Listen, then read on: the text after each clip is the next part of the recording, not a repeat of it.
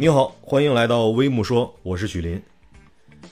我们经常在武侠小说里看到这样的一种桥段啊，有一位身负大仇的青年，无意中跌落到一个山谷里，遇到了一位世外高人，从此呢，他就拜这位高人为师，经历了几番寒暑的苦练，练得了一身绝世武功。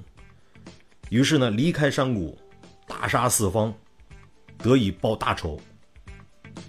那么在现实的真实世界里，到底有没有这样与世隔绝的练功场呢？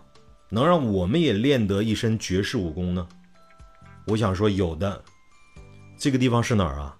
这个地方就是我们的大脑。而这门绝世武功就叫推理。来，今天我们用推理的这个绝世武功来探讨一个话题，也是最近我身边的朋友们经常在说的一个话题，就是就是我们中国输出了那么多的资本，把钱借给了那么多的国家，包括美国、欧洲的一些国家，包括非洲以及第三世界的一些国家。这个钱到底该不该借？为什么要借？那借出去了，未来到底能不能要得回来？我们不借到底行不行？来，我们今天就用推理的方式来看一下，这个钱到底为什么要借？以二零一八年为准啊，在二零一八年之前，中国的人均 G D P 已经达到了世界的平均水平，总体的经济总量已经排到了全世界的第二名，占全世界经济总量的 百分之十八 左右。那么中国能不能持续维持这个速度的增长呢？这个根本是不可能的，因为这个增长太吓人了。那我们就假定中国的经济增长能按照每年 百分之六点二 的速度增长，就不要 百分之十八 了，我们除以一个 三， 百分之六点二 的速度增长，再过四十年，中国 G D P 大约能增长十倍。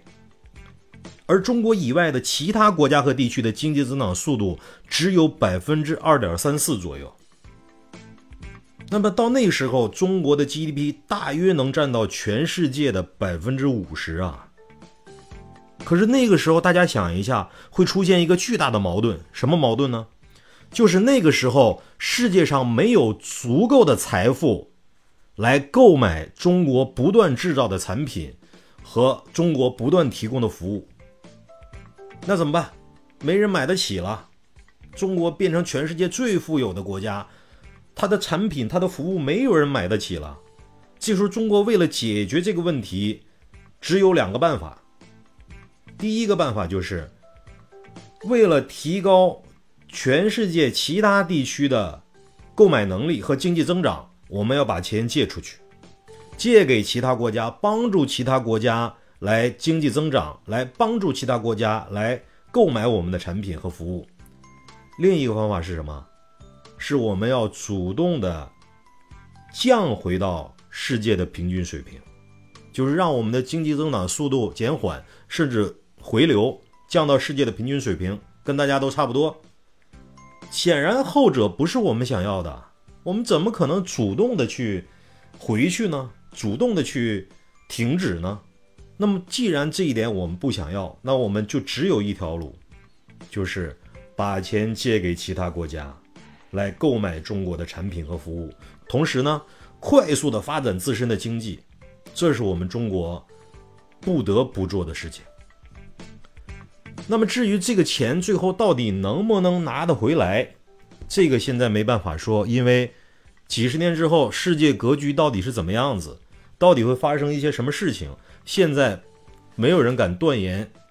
但是至少到目前为止，我们把钱借出去，我们去帮助那些国家的成长和发展，帮助那些国家来购买我们的产品产品和服务的这条路是唯一的一条路，是必须要做的事情。